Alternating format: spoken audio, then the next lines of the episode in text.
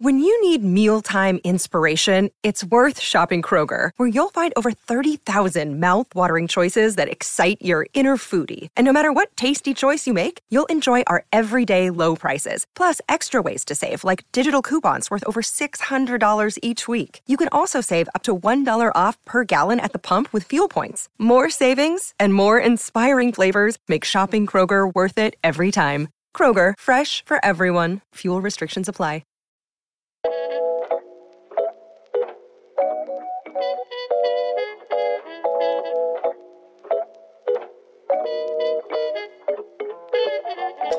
I don't know why, but in my brain, it was a unicorn, but it never was. And so, unbeknownst to me, I kept calling it the unicorn ribbon, and everyone was like, "What? What is he talking about?" Finally, we connected the dots that there was never a unicorn, and so to fix it, I just asked for little pearls to be embroidered as the unicorn horns on top. I love that.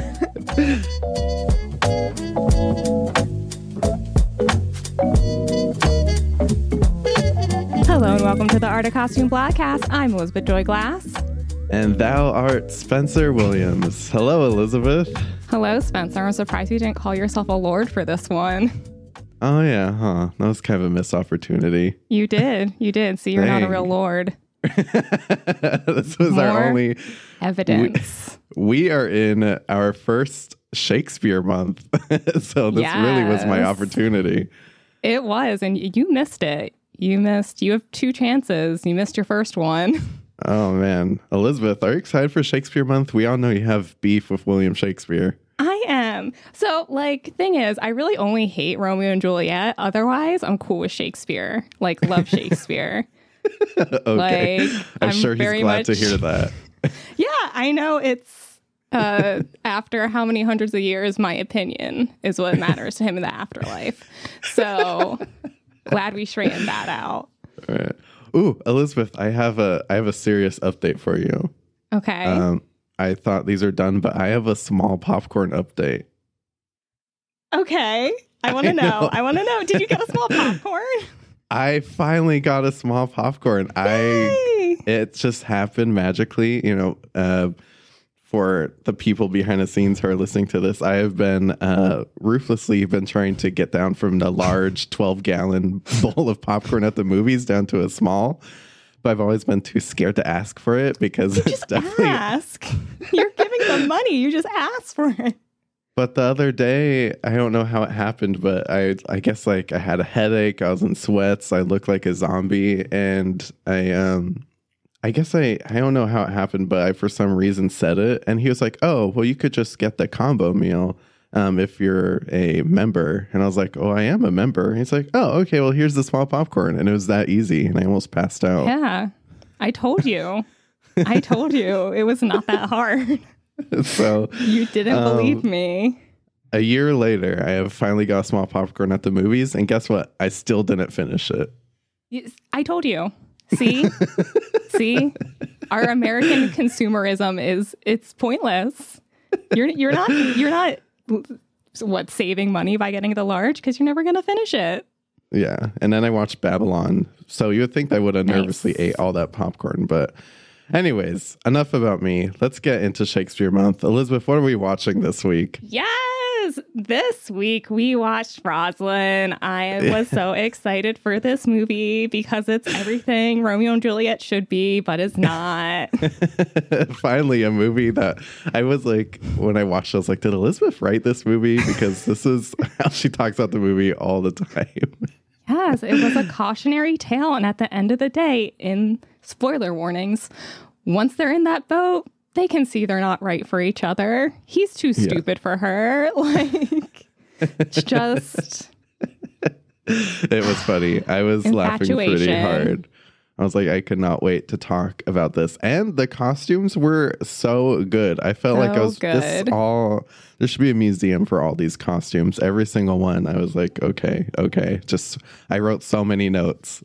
They're historically accurate while still being like fresh and fun and like they feel very youthful. So it was just like so perfect. And we should really just dive into this. Spencer, start with that summary. Okay. So, Rosaline is a forward thinking, ambitious young lady from the House of Capulet. She has been secretly seeing Romeo, a member of the Capulets' rivals, the Montagues, and promises to meet him at the Capulet masquerade ball. But things don't exactly work out. This comedic retelling of Shakespeare's Romeo and Juliet, told from the point of view of Romeo's jilted ex, Rosaline, the woman Romeo first claims to love before he falls for Juliet. And that is Rosaline. That is Rosaline. Let's go behind the wardrobe. We have director Karen Maine and designer Mitchell Travers. Hey. uh, you will know him from eighth grade, late night, hustlers, in the heights, the eyes of Tammy Faye, which we have done an episode on. Yes. And then also George and Tammy, which Spencer, you did an interview for. Yeah, I finally got to meet Mitchell, I don't know, like a month ago now, and I'm still listening to George and Tammy music. It is so bad. I'm sure my neighbors are ready to come over and murder me. Um, such a good show. I've told every single person I know about the show. I that's one thing I have to get on, but let's continue to go behind the wardrobe and we couldn't think of a better way to go behind the wardrobe than to have Mitchell on the show. Welcome. Mitchell, welcome. Thanks for having me. Oh my gosh, we're so excited. I feel like I just left. I'm back again. I know. Actually, when I, I think when I talked to Mitchell the first time, I was like, oh, by the way, um, Shakespeare month is coming up, and we've already assumed that you're going to do this episode with us. So thank God he said yes. Yeah. No, I, I love you guys and I love your show. So I'm happy to be here, truly. Thank You know you. I well, we're actually going to take a quick uh, little break, and when we come back, we're going to get right into it. This is my favorite music when it comes in right here. This Oh is yeah. I love that. All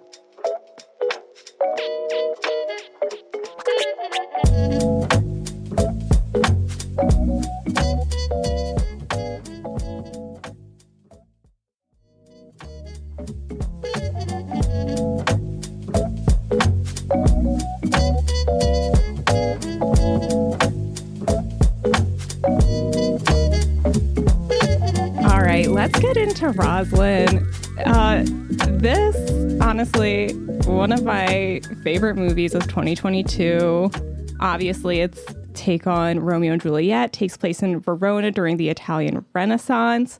With this being like one of your first like major period films, I imagine you had to do a lot of research, which must have been exciting. it was an enormous amount of research.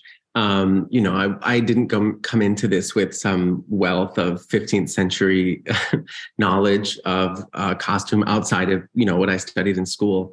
So Mhm. it was um, it was an enormous undertaking and a huge challenge to have to go and look at you know paintings as reference, Mhm. right? Oh, wow. so so many of us are used to doing mood boards with like you know fashion imagery and uh, or you know vintage photos of magazines and uh, that sort of stuff for our work so to actually you know have to go to the met to look at what i was about to do it really shifted me into a, a very new way of working and thinking and designing so um, I definitely had that that first day where I was like, "Oh, whoa, whoa, whoa! This is like a whole new. This is a whole new level." Right. We're Well, not doing hustlers Mhm. anymore. Yeah, this is there is no stress involved here, ladies and gentlemen. real deal. Um, but it was great. I mean, it was really exciting to to sort of like shift the way I think and and dream about costumes and use some of the most inspiring work. I mean, it's hanging in the most famous museums across our planet, right? So it's um it was hugely inspiring to start with paintings. Oh, I love that. I'm a actually I love the Italian Renaissance. I'm a big Renaissance nerd. Um, I think that's I remember learning a lot about that in school too. So it's really cool to see it kind of be translated into a film like this. Um, one thing that stood out to me was how beautiful the textiles were. Everything felt very rich and authentic. I mean, the textiles felt like they came out of a Renaissance painting to me. What what was it like working with all these textiles? honestly, it was a complete thrill to get to see how they're made.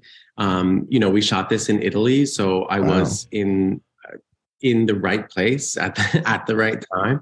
Um, you know, I found the the biggest challenge, of course, like you look at the you look at the research and you see the scale of the print on the fabric and it's so difficult to find that scale now because you know we, we're not making clothes with um, with print the size of our bodies right? That's like not really something that we do. And so then you're you have to sort of lean on like are you going to go down that upholstery route? Because so many period costumes look like upholstery and that's i think a lot of times in a vacuum people think that we have all the time in the world to create these costumes but in fact it is very fast paced you're um, you're having to produce a large volume of clothing you know in a matter of a few weeks.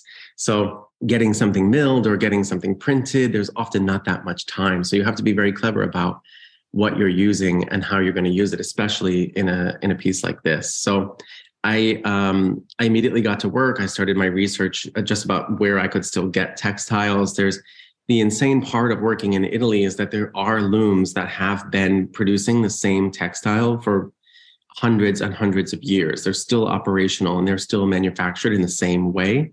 So I did discover a few mills that would produce, um, you know, exactly what I needed, which was a huge win. And then um, just being in Italy, there is a bit more of that feeling into some of the fabrics. So I was in Venice one time on the weekend, and I I, I know how this sounds. Yes, I do. But I was in Venice on the weekend. I passed, I passed by this small shop, and in the back of the shop, um, and I feel like costume designers have a knack for this. Like we almost have like a nose. Like we we don't know what we're looking for, but we just get these instincts to go into these little places. And I went in and it was mostly like, you know, curtains and laces and things for home decoration. And then I got in the back and there was like all of this fabric rolled up and stored vertical. I could tell that like what I was looking at was the scale of what I wanted. And so I, you know, in my very, very poor Italian was trying to talk to the man about what he did. and he started to unroll these bolts, and they were truly like from my research. It was perfect. They were oh, massive. Oh, wow. Silks and brocades and um, just some of the most extraordinary textiles. And I ended up getting so much fabric there. I had no way to get it home because I was living in Rome for this project. So just a little place called have, Rome. right. And so I, I have, you know, like a few hundred pounds of fabric in Venice and trying to talk to my Italian crew, like, okay, I went for it. I went crazy. There's like all of these bolts that we need to figure out getting back up to the shop this week. Um, but it, it was pretty fantastic. I mean, there, there's um, my friend Massimo, now my friend Massimo, has some of the most extraordinary fabrics in Italy. I mean, we could never afford some of the things that he's able to produce. But um, on on the more film friendly side of things, he did have these brilliant textiles, like this Rosaline dress that we're looking at. This bottom, um, it was this. I saw a little sample of it, and I it just lived in my head for a few weeks, and eventually I was like, bite the bullet, make the dress, let's go. Right. Yeah. uh, it's gorgeous. So, like, part of the textile, then you're saying is had to do with like the the scale of the prints we were looking at. Mm-hmm. Interesting. Ugh, so gorgeous. And what else was gorgeous? I know Mitchell, you probably know from listening to the podcast, but Elizabeth and I love a ball. Uh, so this was no exception. uh, the Capulet ball was interesting in that it was monochromatic, but the go- the costume still felt unique throughout the ball. So take us back to the ball and your ideas behind it. Well, I feel like I, like you, I really love a costume ball in a movie. I love them. Um, and I just felt like a version of it that I I hadn't really seen yet was um, color specific, right? Like I feel like mm-hmm. often the, the palette is really worked out by the designer with beautiful balance between hues. And I felt like our movie called for something different and fresh and unexpected because because of its script, right? It's um it's an it's different look at a story we feel like we know quite well. Um, and it's that Romeo meets Juliet moment, but of course we're on a different side of we're on a different team for this version of it. Yeah. uh, I wanted this idea that it was like, you know, you could get caught up, you could lose yourself, you could lose somebody else, or, you know, you could see somebody across the room and not be able to get back to them at that same ball. And so I wanted just this like swirling sea of red. It's like passion and mm. love, and it's you know, first blush. So many great things that you get from the feeling red can give you on camera. Um, so you know, I do think my Italian crew wanted to murder me when I said we can only use red, right? Because we're outfitting like a few hundred extras in costume.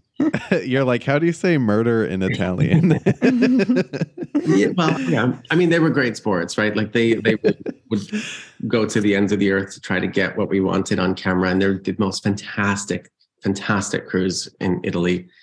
So we just we started working with a ton of rental houses throughout Europe you'd be surprised, but there's not a ton of movies made in this period. So um, mm-hmm. the stock is limited, right? It's not there's not rows and rows and rows of of garments. So we were we had people pulling for us in London. I went to Spain. We have all of the you know fantastic and and um, extremely historical costume houses there in Italy. Um, so we just pulled as much as we ca- could from all over the world, and we got a few hundred extras in red head to toe. Um, and I have to admit to you, it was one of those things where I was like, at some point, we're going to have to pull in another color, right? There just won't be enough, right? Enough time. There's not enough red fabric in the world. Yeah, yeah. and I had um, Peris costumes in Spain. They built a ton for us for this as well. Um, but we got it. It was pretty much red head to toe. I couldn't believe it. It was like by the skin of our teeth, but we were we were able to make it happen and it felt it felt like what I wanted because we were there on set and you had all of this you know gorgeous fabric surrounded you all in red with different adornments and silhouettes. And you kind of did lose people in it. Like it was kind of hard to find somebody again once you had done last looks on them which was exactly the point right? You want that feeling of romeo meets juliet and then they can't see they can't find each other again. Right. they get separated. It's like what we always talk about. I mean the costume design was a i mean really driving the storytelling at this moment, which is pretty awesome. Another awesome character. I fell in love with Rosaline. she was so incredible.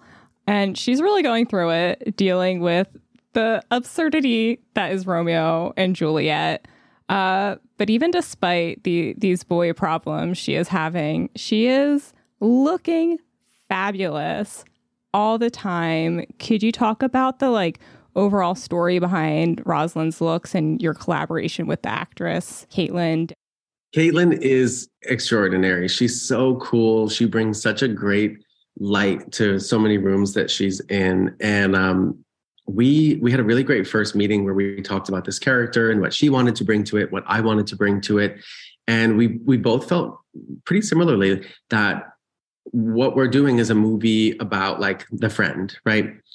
This is the friend character, but in our movie, she is our protagonist. And so, in the way that in movies like this, you know, the the, the leading lady is like, you know, uh, light and blonde and blues and periwinkles and soft, and that, that's what we're used to with Juliet. You know, mm-hmm. here mm-hmm. um, we're like, we need the opposite. It's the best friend character, so we need like density and and weight and red hair and velvets and um, things that feel like for costume design you know things that we put on those secondary characters are now our focus so we wanted this kind of outsider energy on our leading lady and I became obsessed with what I called like Botticelli blonde, which is this like blonde thing.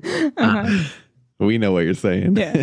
yeah. Yeah. Um, and, and I just became obsessed with that as my palette. So it was like, I was looking at iron and rust and um, salmon and coral and these like, these tertiary colors that we often reserve for that secondary character be, became my palette for our, our lead.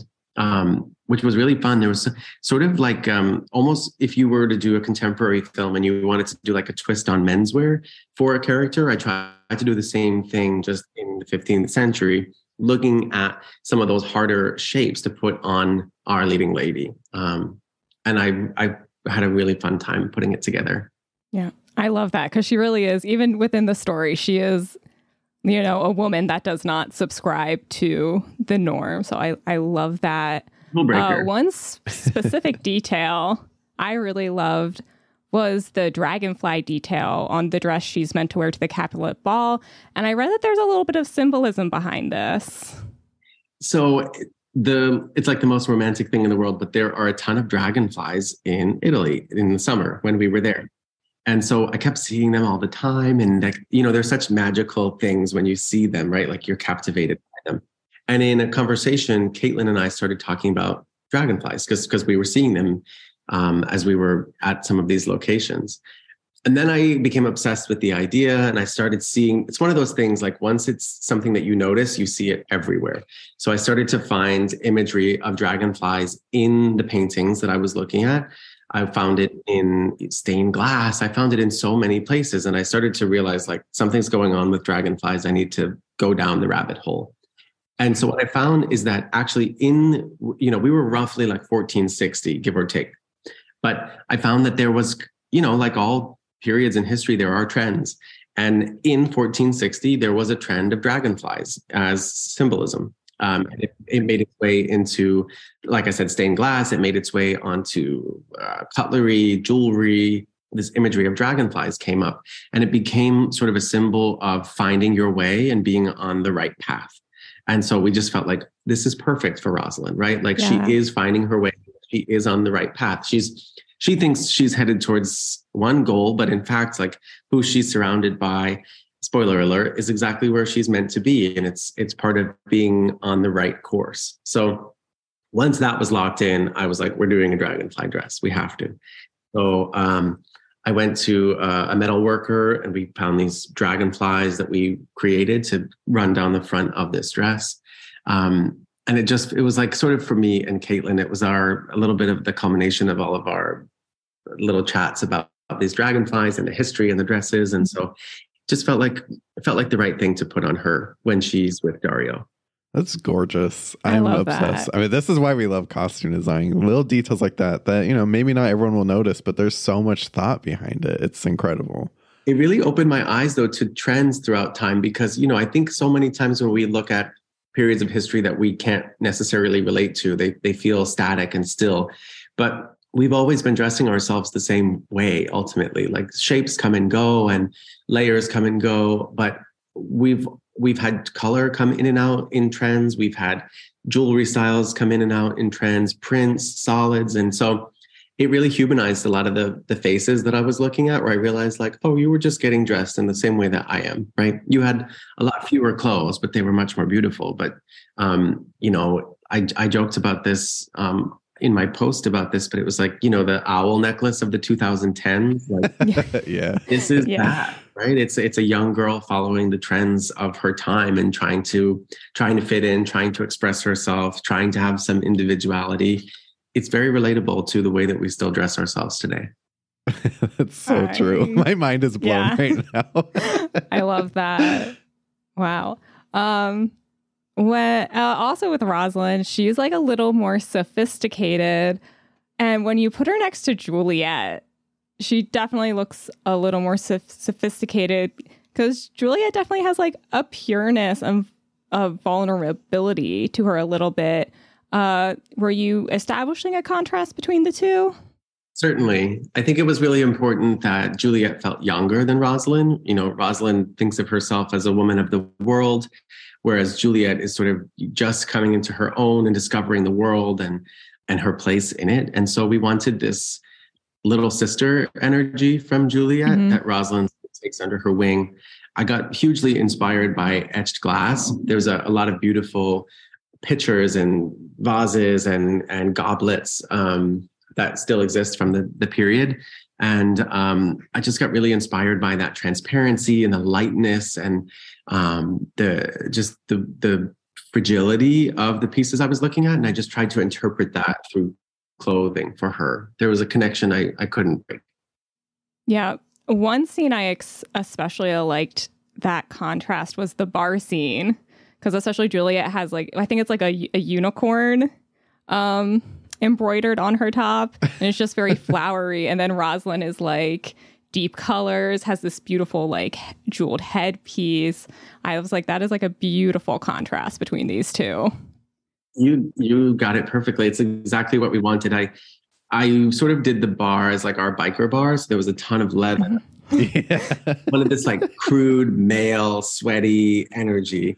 Mm-hmm. You know, I, I, used to joke, but I was like, you know what they say about showering. You know, like I think this place would reek. It should be like kind of oh, to yeah. be here. And then to have this like little doe-eyed unicorn wearing, you know, walk into this bar. It's like it, it's we we want we want that shock to her system, right? She's learning about the world. She's learning about men, and then the the unicorn trim is actually quite funny because I it's a piece of vintage ribbon that I found at my favorite vintage ribbon dealer. There's not many, but she is my favorite in New York. and it was something I bought like early on in the thing. I this is sort of the way I costume. I like gather stuff. I don't know exactly where I'm going to put it, but I know it has the right feeling for me. And I don't know why, but in my brain, it was um, a unicorn, but it never was. And so, unbeknownst to me, I kept calling it the unicorn ribbon, and everyone was like, "What? What is he talking about?" Finally, we connected the dots that there was never a unicorn, and so to fix it, I just asked for little pearls to be embroidered as the unicorn horns on top of it. I love that. Correct my memory a little bit there, but. Uh, yes, she became known in our costume shop as the unicorn dress that was ultimately never a unicorn. But we made we made sure to correct that.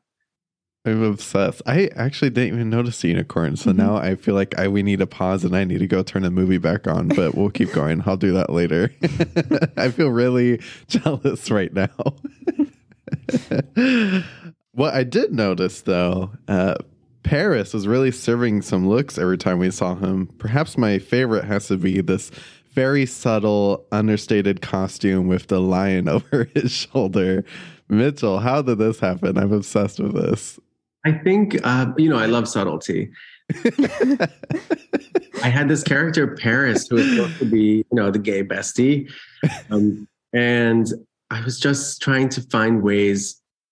Ultimately, my, my lens into this this whole movie was how do you tell like a young adult story if you were going to i know i know what i would do with contemporary costumes so i tried to take those instincts and filter them through all of this research that i had done about 15th century Italian uh, costuming.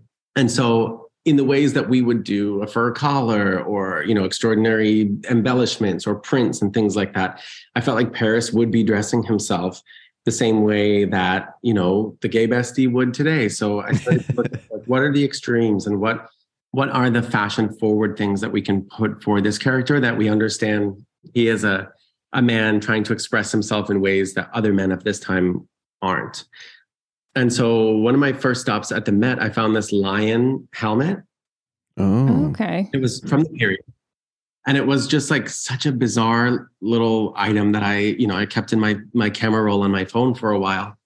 And then I got to uh, to Italy and I'm in, in all the different museums and I found this painting that had lion shoulder pieces um, on this armor and then I started to swirl on that for a little while. And then I, in some of my research, I found that exotic pelts used to be worn. Like they were, they were much more worn in in terms of um, like ceremony or battle, or quite honestly, from what we can tell, mostly worn for paintings. But right. you know, if there's if there's a man posing for a painting with a lion, that definitely speaks to the Paris that I'm trying to create. So mm-hmm. I worked with um, an artist um, called Eastern Wind Studio, uh, who produces these faux replicas of different animals. And so um, I knew I wanted a lion. We imagined that Paris is a Leo, right? It would just make sense. So we came up with this huge lion shoulder mount that we we plopped on top, and it served sort of as like a, um, you know, a shoulder pad piece, some, some shoulder embellishment. I love it. I'm obsessed with this. You should probably wear something like this to perhaps a costume awards this year. I think that would really turn heads. It's a quick lion mount. Yeah. so here now, I often don't exist in the real world when I come. I just get lost in the design of it all, and I sometimes lose myself in the practicalities of all of this. So at one point, my assistant Mitchell Wolf came up to me and was like, "How are we getting this in the country?" Because it was, of course, being built in the U.S. Oh, right. So we had to import a fake. I mean, it looks real. It looks like a real lion. Yeah. Mm-hmm. It's all made with fake materials. Um, you know, I think that the the hair is, um, you know, like from a beauty salon, but it's done beautiful. It's dyed and it's it's meant to look real so much so that if you touch it like most of our crew did think it was real at one point we had to kind of explain that this is like you know shaved polar fleece and and right human hair mane. I have to say, I wasn't 100% either. I was like, I'm pretty sure it's faux, but. he does beautiful work. But then we got into this nightmare of importing a lion head through customs in Italy, trying to convince everybody that it's not real. Of course, Disney is famous for its no animal products on camera policy. So we had to we had to prove to them with the artist that none of this was real. They were slightly concerned that it could be perceived as real, and you know, it was a whole big um, swirl of a conversation. But as you can see, we landed the look. sleepless nights about it, but it got there right on time. Uh, amazing. I imagine it going through like the X-ray at customs and like, um, what is that? yeah, definitely, definitely some flags raised across the border. I believe. right. I love that. I also I love a good hat, and this movie was full of fantastic hats the hats were just over the top and I loved it. Were these built for the film? Uh, like, did you have a workshop or were most of them rentals? Well, thank you for acknowledging hats. I don't know if any of your other guests have had this conversation with you, but for costume designers to get a hat on camera is like an act of Congress. the DP wants to cut them, the producers want to cut them, people are so unfamiliar with wearing hats and seeing hats that it's it's very hard to get them on camera even though all of the research would show you hats you know it was um, a pretty legendary battle that we had because you know i'm a i'm trying to to do my job and be period correct in an environment of people who don't necessarily want that right and so right. my costume my costume soul is like, but they wear hats. You know, we would be in these locations with these incredible mosaics and frescoes on the wall. And I would say to our team, our producing team, like, look at the research, it's on the walls. Everyone here is wearing a hat. Mm-hmm. Right. But to a modern eye, hats can be distracting, especially of this period because they were so over the top. yeah. so it was a total total battle. The director and I were really all about the hats and we had to fight those those voices who didn't want them necessarily. So Elizabeth, thank you. I appreciate of course. I appreciate the notice. Um, but you know, it's um I, it gave me a lot of perspective when I have looked at other costume designers' work and, and been like, well, that's not period. And then you realize, like, well, there's a lot of voices that go into those conversations. And so if a costume designer can get close to period, it's a it's a, a victory. I love it honestly, you're you're saying this, and I'm like, because I've watched a couple of like those Renaissance like Netflix shows, and I'm rolling through, and I'm like, wait, there were no hats, like, or there were very few, and I'm like, oh, that's why. I mean, the other battle we had was so, uh, you know, it's for most of human history, people have worn layers of clothing, right? We're now in a period where we're not super layered in the same way, but uh, in this period, women were, would be wearing a camicia, which is like a chemise, basically under all of their dresses.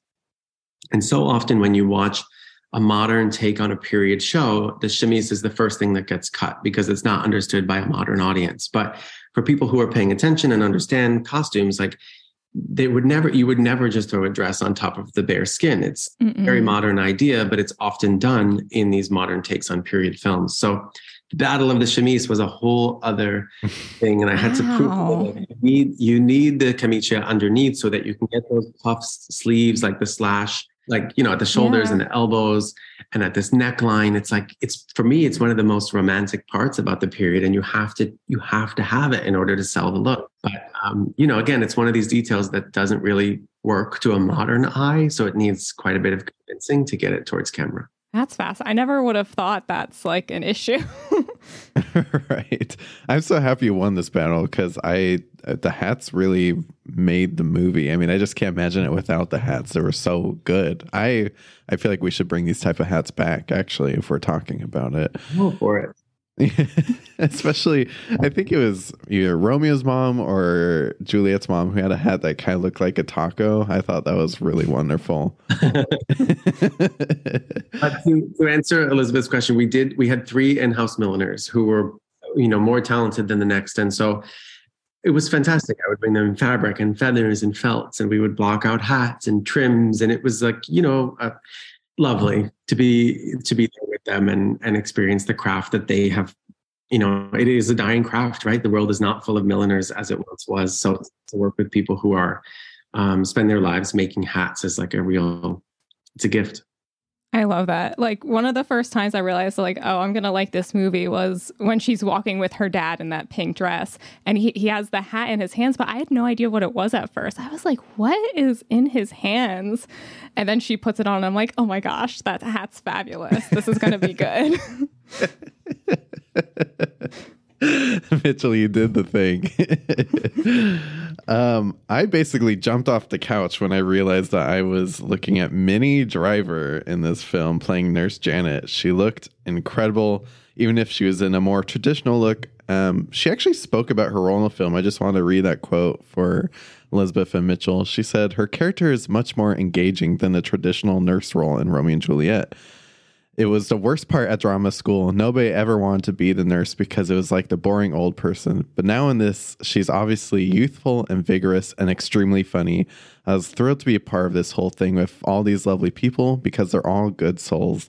They're all lovely, good humans, and that's what's most important. Um, that was from a website called As the Bunny Hops. Um, Mitchell, what was it like working with Minnie Driver? A career high for sure. it's Minnie Driver, you know? Yeah, right and and the cool thing is like she is an actress who loves costumes. Oh yeah. We just did Phantom of the Opera a few months ago so. And i got to talk to her about that. I mean that costume is like one of the best of all time. Oh but, gosh. um, but it was great. She had just been um, she had just come from working with ellen Mirojnick, and oh. so you know she was like high on costumes of course after ellen. And um it was really fun because she she loves all the details like we do. She you know she wants to get it on and, and live in it a little bit and talk about you know for the nurse character we got into the breakdown a little bit. It wasn't this perfectly polished uh, costume. And so we got into the breakdown together. She wanted to understand like how we were going to tie the fabric on top of the head and, and the smocking on the apron and how it would be worn. And she she loves to know all of the history of what she's in so that she can inhabit it best. And i just find that that's such a a wonderful relationship to have with an actor who wants to to wants to acknowledge the work that's gone into their costume and understands the references that you're pulling from so that she can she can inhabit it a, a, bit better. So it was it was a real joy to work with her.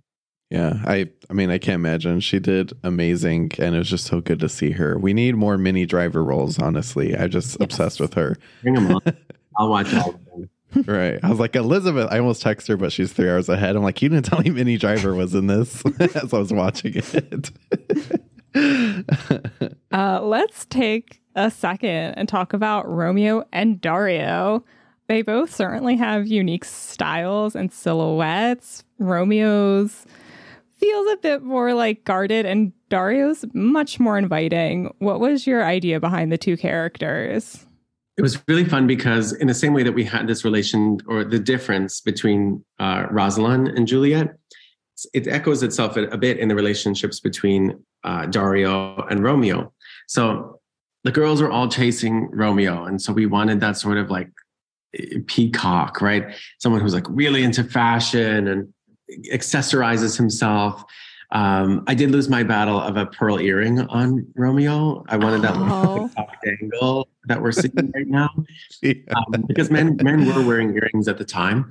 Yeah. Um, so to to just give a modern audience something that they could relate to in the same way that we look at the the carrot hair and the little earring right now. I wanted the same to be true of our Romeo, but it was all about using elements of masculine dress, but but taking them to their extremes. So the boots became thigh highs, the the capes became trains, and so it was an exaggeration of elements that are that existed in in in paintings. Um, but just taking it to the point of extremes and and frivolity. Whereas Dario is much more um, rugged. It's about like leather and studs and um, simplicity. Honestly, in the against the the other costumes in the, the film. It sort of takes a lesser tone, the quiet tone, which I think is part of the draw for Rosaline. Like he is the one who gets overlooked. And then you realize he's been the sturdy, practical uh, companion that she's been looking for for the whole film. Wow. I love that. Um, total sidebar, but did anyone on set mention that Romeo was giving kind of Heath Ledger vibes throughout this? So the second we had the wig, we were like, "Oh my god, this is Heath!" Right? right. Okay, I'm not crazy the whole time. I mean, Kyle acknowledges that comparison. That just the facial structure, they they Right. look like each other. Um, right. I mean, he did a fantastic job as Romeo, but the the comparison is there for sure. Absolutely, yes. And the, the, the hair length specifically, right? It took us all back to that young Heath. It was beautiful, actually. I think uh, Romeo's, you know, the costume we see a lot of the images coming from. I love that like black, strong shoulder moment. That's one of my favorite costumes. All built. We made it all. Okay. so, Mitchell, this was a beautiful film and brought so much joy and comfort. Even Elizabeth enjoyed it, and she notoriously has beef with William Shakespeare. So, clearly, something right happened here. Uh, but this project just came off to me as a dream project. I mean, you were shooting in Italy, it's all gorgeous, you're doing all this inspiration. What did this experience mean to you personally, professionally, you know, looking back on it all? It was a real pinch me job. I mean, I got to work with my, my favorite part of my job is the people always. Like I, I love a good script, but I, I love a good crew and I love a good cast just as much. So I am always humbled when I get to work with people who have devoted their lives to craftsmanship. So weavers, milliners, stitchers, drapers, tailors, like those are my people. I I love to work with them. And so to get to to run a, a costume shop in Rome at one of the most beautiful times of the year and and be able to um, you know go to Venice for the masks, right? Like we're doing a masked ball, just just hop down to Venice and, and get some masks taken care of. It's just a, a real pinch me moment where you you recognize the opportunities that this career path can provide you. You know, it asks a lot of you. You you really have to devote most of your waking hours to the project whenever you're working on it. But if you do it right and you like the people that you work with, it can really be so so rewarding.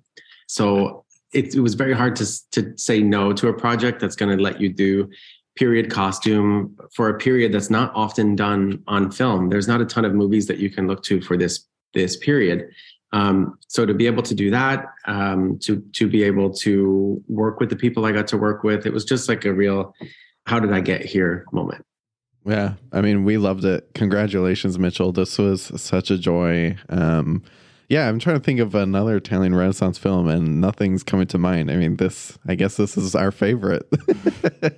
I mean, it's also hard for it not to. You have to be careful that it doesn't just become like a Ren fair, right? Right. There, there's a oh, lot that's of very, so true.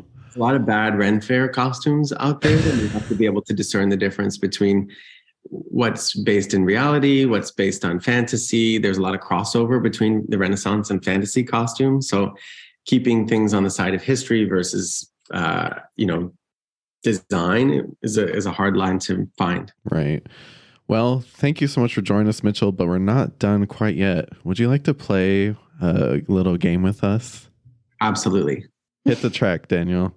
The one costume to rule them all.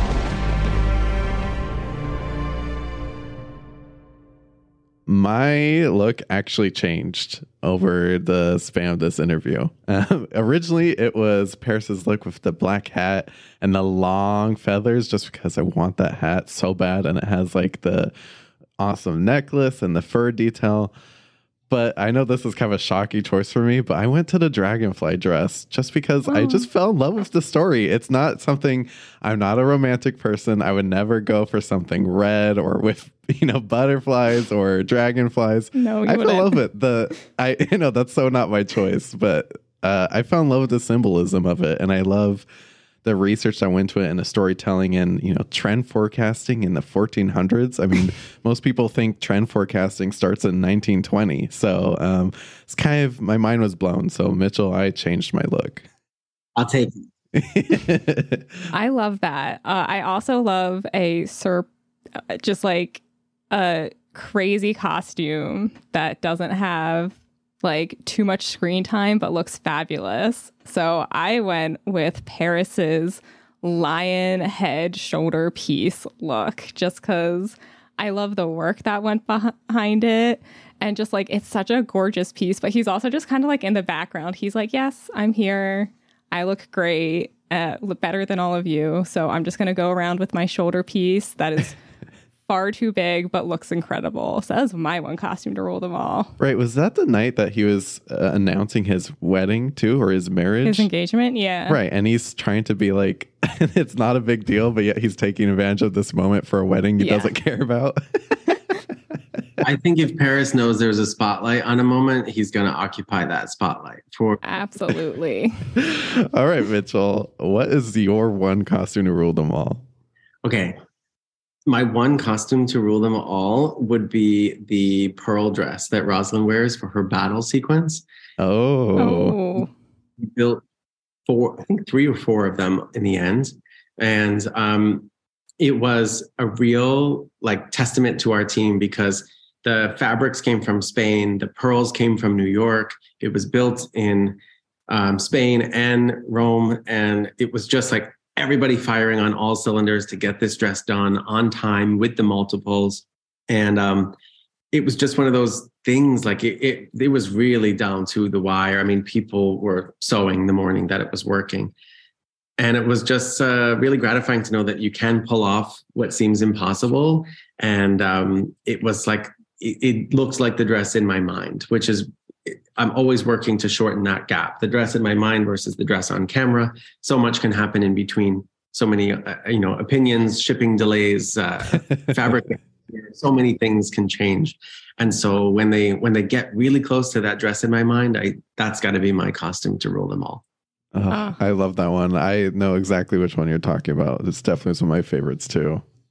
I I love that. That was a that was a very cool one. and i just want to go on the record as saying to all my fellow costume designers it is time to start picking favorites no more lethal i, I want to know pick a favorite yeah, for everyone who's listening, we always give the designers a choice. Most of them decide to say um, they'd rather not choose a favorite, which I understand. But then it's like, you know, is Brad Pitt going to listen to this and be like, they didn't pick my costume, you know, type of thing? You know, so I think we're okay here. nah, just pick right so. With that, Mitchell, thank you so much for joining us. This was such a treat. I love this. What a great way to start our Shakespeare month. I mean, it doesn't get better than this. Yes. Thank you so much, Mitchell. This has been such a joy. And thank you for listening to the podcast and supporting us. You know, we love everything you do. And I'm just excited for the next thing that we could get you on here for. Um, you're one of our favorites. Aw, don't don't make me blush come on uh, be sure, everyone, if you love all these stories, you know, Mitchell occasionally posts some great costumes on his Instagram. Follow him at underscore Mitchell Travers underscore. Uh, check out some of these costumes for yourself. They're great. And if you want to weigh in on which costume ruled them all, you can leave us a voicemail at 626 515 1826, or you can email us at the art of costume blogcast at gmail.com. Spencer, what are we watching next week? Well, I think your Rosie, um, I your love for Romeo and Juliet is probably gonna be short lived because next week we are watching the most Romeo and Juliet story of them all, the Romeo and Juliet, directed by Baz Luhrmann. Uh, it's quite a Looks it's, it's a good one. You're gonna Looks love it, interesting. Elizabeth. Can't wait. I'm sure everything's gonna work out in the end of this one. Um, Surely. if if you love this episode, don't forget to follow us on Instagram at the Art of Costume Pod, TikTok at the Art of Costume, where we'll be posting clips from this episode. Don't forget we have a merch store at theartofcostume.com slash pod store. And when you have a chance, don't forget to leave us a five-star text review on Apple Podcast. It really does help. Mitchell, this has been such a joy. Elizabeth, it's good seeing you. Thank you all for listening. Thank you. Have a good week. The Art of Costume blogcast is hosted and produced by Elizabeth Joy Glass and Spencer Williams. Our audio engineering and editing is done by Dan White. Follow us on Instagram at The Art of Costume Pod or visit the artofcostumeblogcast.com for all blogcast updates. If you want to support the show, go to theartofcostume.com slash podstore. For more costume reviews, deep dives, and interviews, head over to theartofcostume.com, a blog dedicated to highlighting the best in costume design.